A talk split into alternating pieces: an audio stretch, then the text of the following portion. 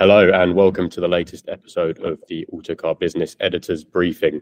I'm here today with our correspondent, Nick Gibbs, and joining us for the first time is uh, Sam Fiorani from our partner, Auto Forecast Solutions, whose uh, monthly reports on the global car industry you can read on autocar.co.uk forward slash autocar business regularly.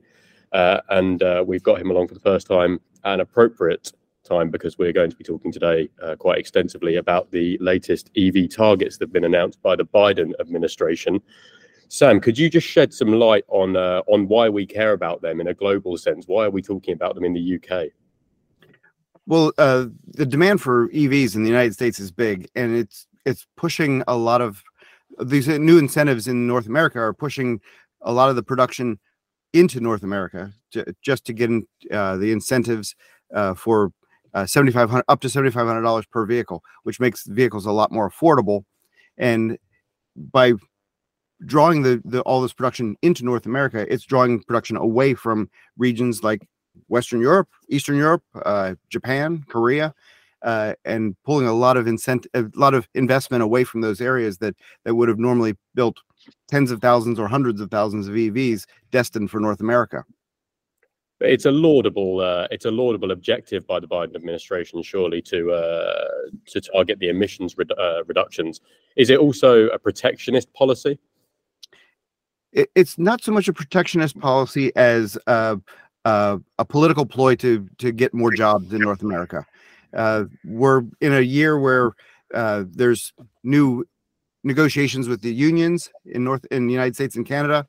There's uh, always a, a, political bent for everything that's done in North America. So uh, we're in in 23 right now. There's a, a presidential election next year. All these things roll into the next big move for for politics. So you know the uh, Biden administration wants to keep the Democrats in power. Anything to keep jobs going is a, a good thing, especially in a, at a bad economy like we are having now. Uh, this is all politically motivated and not so much uh, protectionist directly, but it, it, it, in the, in the end it becomes protectionist. It's easy to see how uh, certain U.S. manufacturers, uh, you, you, know, the Ford and General Motors, can, can benefit quite easily and quite quickly from these policies. Are we already seeing uh, a global shift towards the U.S. as a manufacturing base as a result of policies like this? Oh, absolutely. We're uh, we have a large, a couple large plants from Hyundai and Kia in in the south southeast corner of the uh, United States, and they had already planned on building EVs in North America, but their plan was down the road a couple years. They they needed to upgrade the plant, get everything ready, and and first build a, a base of customers who wanted Hyundai and Kia EVs. Well, this has rushed everything, and now all those things are being fast tracked so that we can get more Hyundai vehicles being built uh, in the South. Uh, we've already started production of Genesis models in uh, in the United States that are EVs, and uh, it uh, last week at uh, the New York Auto Show they announced that Kia will be building uh, an EV in in the United States as well. Okay, so Nick, uh, obviously good news for for US manufacturing, good news for US jobs. What will it mean for us? We've talked about this a little bit before, um, and when I say us, I refer to sort of Europe and the UK. Um, do we risk losing our industry? Well, yes. When you say "R," I think uh, I mean European. Uh, uh, the UK is all go, already going down the path of uh, losing its industry, uh, unfortunately.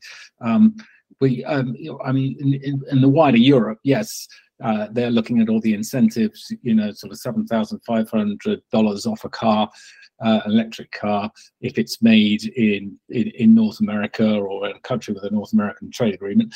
Um, you know, it's hard to ignore that, especially when you add in uh, the subsidies for um, for manufacturing batteries, uh, uh, some, uh, some supply chain subsidies as well. So it's all looking very good. I mean, the the um, what was announced uh, this week is is the stick to go with the carrot, obviously. So you know, you have to.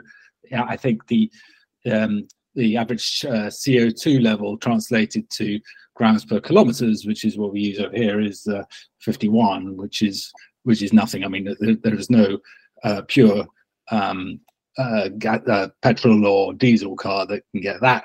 So you're going to have to put a lot of uh, electric into the mix, and and the Biden administration reckons it's about two thirds. So yeah, uh, with those, I think that would give um, a lot of certainty to manufacturers, even if they might complain, you know, because it says, okay, we're going down the electric path, let's go all in. One uh, one argument we've heard, uh, not too recently, uh, but at the Paris Motor Show last year was uh, was Carlos Carlos Tavares, who said uh, that by not imposing tariffs on on Chinese cars, particularly in Europe, we wish we we risk driving demand away from from local manufacturers and and thereby risk you know shutting down factories that build cars for this market. Um, what what does the US do differently, Sam, uh, to to Europe in that sense? Uh, under the Trump administration, they added a lot of tariffs on Chinese products, and this has cut off almost all uh, plans for Chinese manufacturers to sell in North America or in the United States. Uh, they are still focusing on Mexico, but in the United States, we get currently three models that are sourced out of China, and there are a handful more that are coming, but they're all high end models. Uh, the the basis of a Chinese vehicle is usually on price, and you see that in Europe with uh, uh, BYD and MG selling fairly well with their electric vehicles in in you know in UK and Europe, but uh, plans for those vehicles to be built to be sold in the United States are on hold until they build up a manufacturing base in North America, uh, something along those lines. It, it, just bringing Chinese vehicles into the United States has always been a risky uh, push because uh, American buyers are leery of of new countries of production.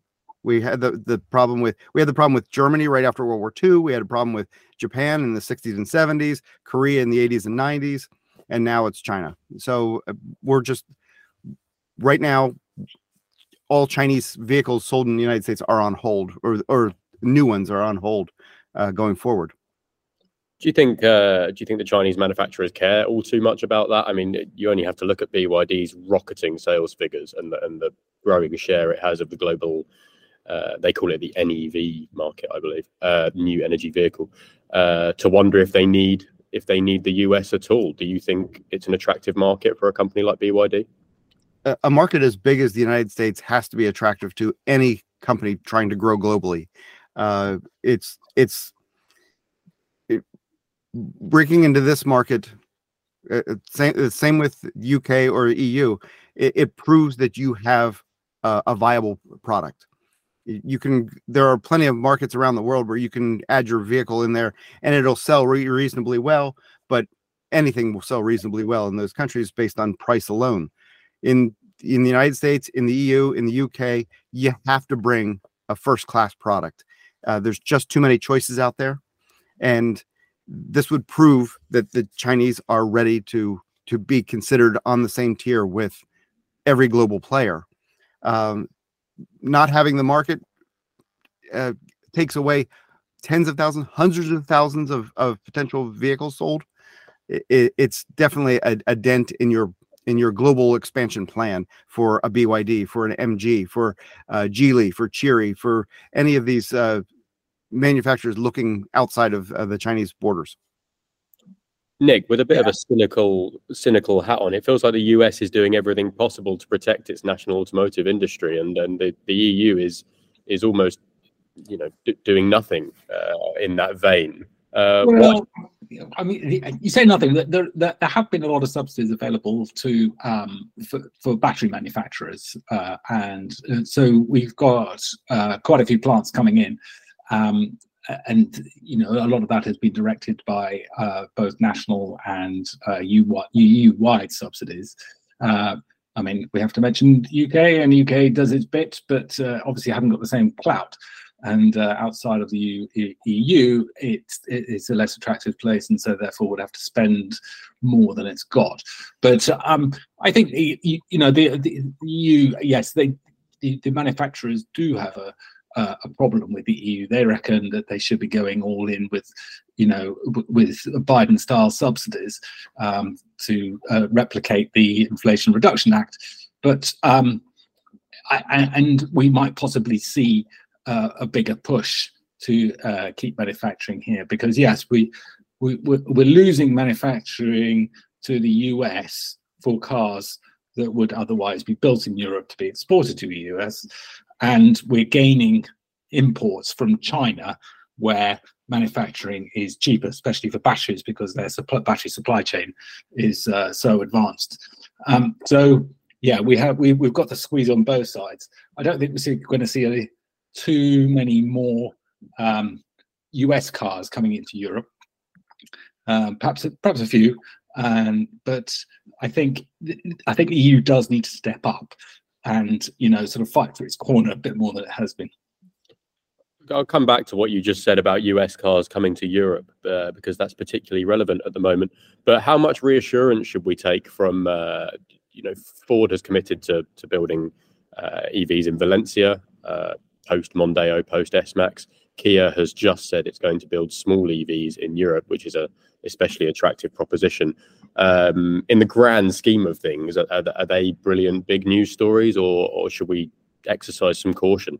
well they're not i mean they're just replacing uh, combustion engine vehicles every every new announcement now is pretty much going to be um, evs you know if you haven't got an ev coming into your factory then you have to ask what is the future of that factory uh, ford in valencia replacing uh, uh, uh they're replacing models that uh, are going or gone, uh, the Mondeo, uh, Galaxy, S Max, things like that. Um, so you know, great that it's it's going, but don't forget they've also they're going to lose uh, Saarlouis, a plant in Germany where they make the Focus, and and they've radically downsized the um, Cologne plant where they will make this. Um, they make the new Explorer, the electric one with the VW platform. I'm glad you mentioned the Explorer because the uh, the next topic I thought we should discuss uh, on a similar vein actually is the potential Ford has in Europe uh, under its new strategy of applying an American ethos to its products uh, and you know following a much more streamlined product strategy. Sam, could you just tell us a little bit about how Ford has changed uh, in the US over the past two decades? It's such a commercial vehicle focus. Um, and that's that's quite different to what we've known in the UK? Ford has always been uh, a truck focused company. Uh, in the United States, the best selling vehicle in for the last four decades has been the Ford F Series. And it, the market itself has shifted towards trucks. Back in the 80s, when we had uh, CAFE rules, where uh, there was a push for tighter fuel economy on cars and trucks, but less so on trucks. The market shifted towards trucks, and so we we saw the growth of sport utilities and crossovers, strictly because of this uh, cafe push. So now the market, which was 60, 70% cars back in the 70s, is now turned all the way around. And now we're looking at 60% trucks today. And uh, Ford has taken that lead, and there's virtually no market for a sedan in the United States. So Ford has stopped production of all cars except for the Mustang in the United States, in North America, and uh, uh, the the idea that that would happen in Europe as well, with uh, the Explorer replacing the production at Cologne, and uh, the the Kuga, um, the the whole intention of Ford going towards trucks is a global thing. It's everybody is looking at sport utilities and crossovers and not looking at traditional sedans and hatchbacks.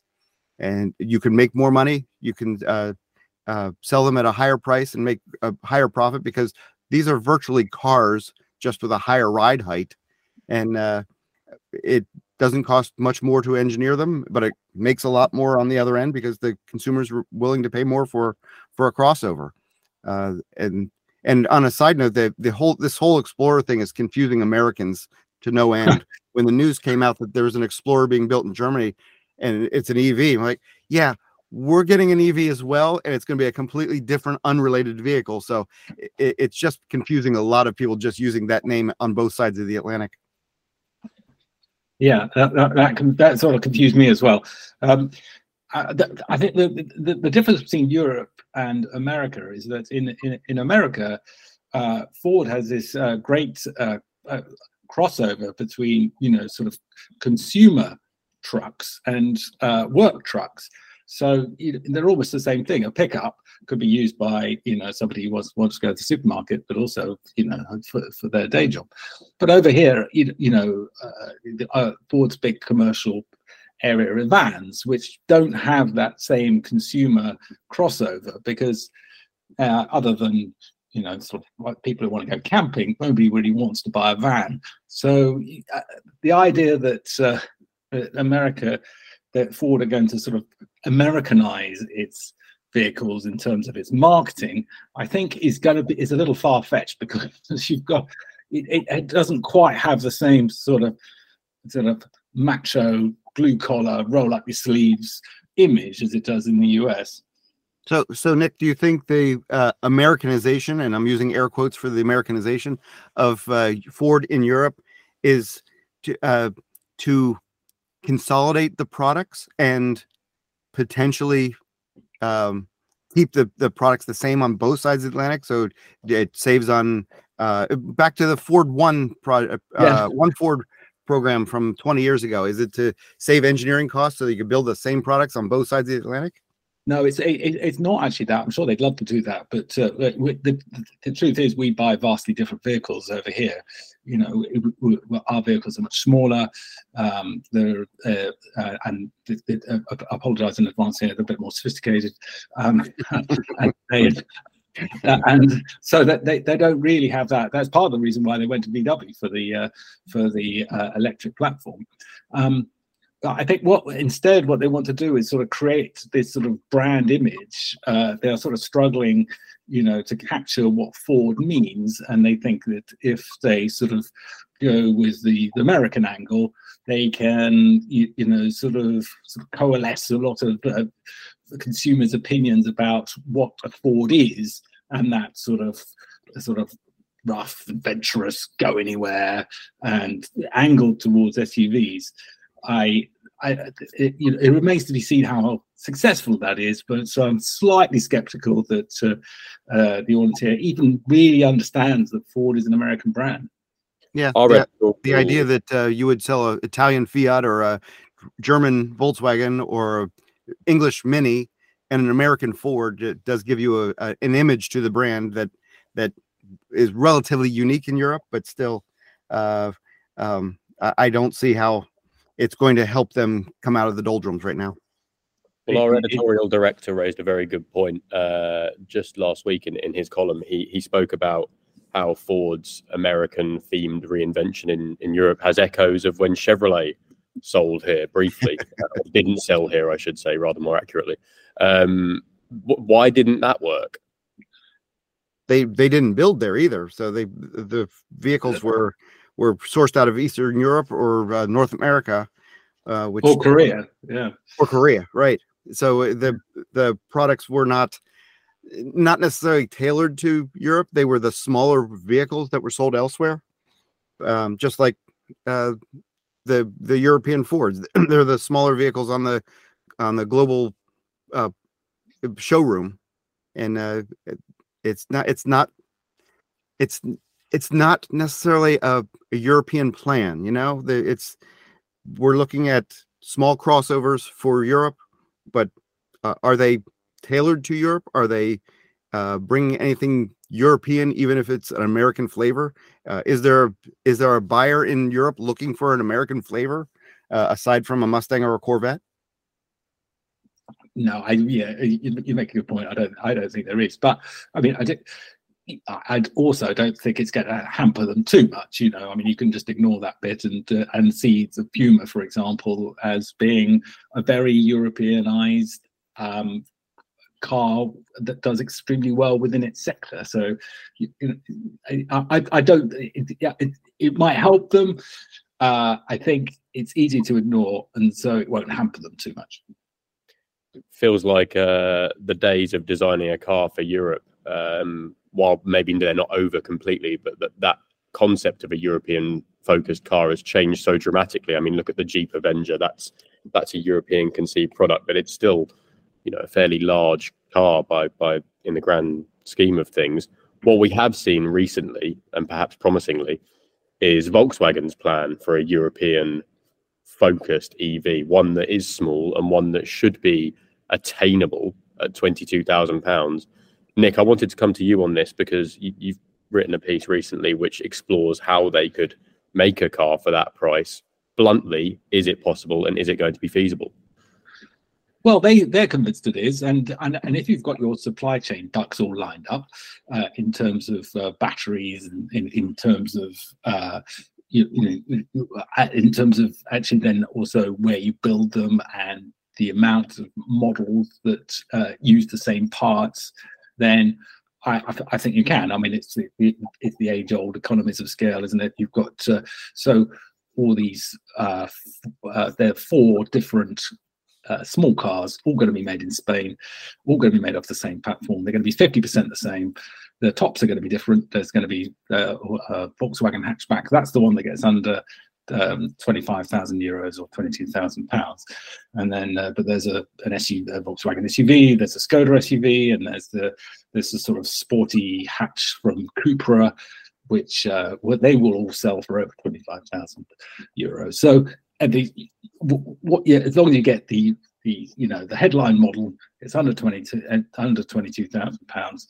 Um, and you've got the, the VW say they've got the battery supply chain all lined up crucially with LFP, the um, the sort of iron-based lithium-ion battery that uh, is uh, being used more and more for sort of more entry-level cars, and then I think they can do it. Sam, surely a car like this, it, ultimately, it will hold appeal even in the US. I mean, c- could a small, cheap EV tempt people out of their F one fifty Lightnings? well, no. That's the the buyers of the F one fifty Lightning are spending sixty thousand dollars or more. You know, uh, I've I've heard stories of ninety five thousand dollar Lightning sitting on dealership lots. So it, it, this is a, a different market for the United States. And going back to the the Ford point, the entry level Ford model in the United States is the Maverick. It's a pickup truck. It's a tiny pickup truck, but it's a pickup truck.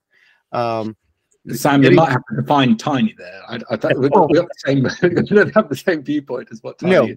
Correct. It it is it is not Fiesta tiny. It is it is uh, and Fiesta might not even be tiny to you. So the, we, we can establish that small. Yeah, it's the it is a small truck, uh, and it sells for uh, un, well under thirty thousand dollars in the United States. It, the base price, the initial base price was around twenty. Uh, so this is what an entry level vehicle now looks like in in the United States. Um, bringing over an electric small car is probably not the best idea. The, the idea of bringing a, a, new car to the United States just isn't a good idea because the market is so quickly shifting towards crossovers. So if you brought over the the ID2X, the crossover version, that might sell, but again, it would have to be on price and and because of the way it's set up, it would have to be built in North America because that automatically takes, you know, 3750 or $7500 off the price depending on where the batteries come from. So it, it's uh, uh it's a definitely a different market. You have you can't treat uh the small the entry level American buyer the same as an entry level European buyer because the European buyer looks for a car, looks for a, a small vehicle, and American buyers just want big and heavy and and overwrought and it, it, it it's an interesting market. do we not need uh do we not need a global shift towards smaller, cheaper, and shorter range electric cars if we're going to make a sustainable supply chain of of the materials we need to build these things? Well, yeah, we do, but you know, try telling the consumer that they that they can that they can have a short range vehicle and you know and and and, and like it. I, the, the problem is that you know people will always buy for you know sort of 100% 99% use case and won't you know look for the 89% use case which might mean that they can do with half the battery size and therefore you know buy a car for you know, I, I don't know, like a quarter, uh, sort of three quarters of the price. Um, so, and, and and also the other thing is car makers at the moment have got to add, got to sell these things for a price that uh, can add a margin on top of a very pricey battery. So um, once you've built the car, you might as well just shove an extra large battery in there, you know, to make it as appealing as possible to be able to sell to people who are aren't willing to put up with a load of compromises. Yeah, and that's the that's the reason why the transition to EVs in the United States is going to be slow because the buyers do expect to have a one to one conversion for their car from their ICE car to their BEV car, and if, if it's if it can't go 200 miles on a charge, if it can't go 300 miles on a charge, you're going to turn them off right away. Uh, I expect, as an American buyer, I expect to be able to get in my car and drive for six hours straight before I need to refuel. I I I can't have a vehicle that can only go 150 or 200 miles because I want to be able to drive long distances just at the drop of a hat. So it it, it doesn't fit the American buyer's attitude, and it, you need a minimum of 200 250 miles just to sell the vehicle to just to get it off the dealer lot you should come here because six hours is 100 miles in, in the UK. yeah, um, that's but, very true. But Sam, it can't be slow this transition, can it? In these in these targets that we've that we've heard about in the past week or so, um, it's got to be a majority of electric vehicles sold by by 2032. It can't come down completely to consumer preference because if that was the case, 10 years is nowhere near enough time. It, the the goals that that the Biden administration set out for two thirds of the vehicles being fully electric will not happen. It, from our best estimate, we're saying about 45% in 2032 will be in the United States will be electric. Uh, most of the rest will be hybrid. So, in order to get to the emissions levels they need, we're going to see we're going to see improved fuel uh, uh, emissions controls on internal combustion engines, increase of hybridization, and definitely growth of BEVs. But it's just not going to be two thirds of the vehicles on the uh, being sold in 2032 being EV. That's just not going to happen. Um, yeah. The transition is not going to be that quick. Sam, what do you reckon? How many uh, plug-in hybrids, plug-in hybrid compliance cars are there going to be to hit that target? Well, it, it, all depends on how they treat plug-in hybrids because, uh, as we know, we know in North America, nobody plugs their cars in.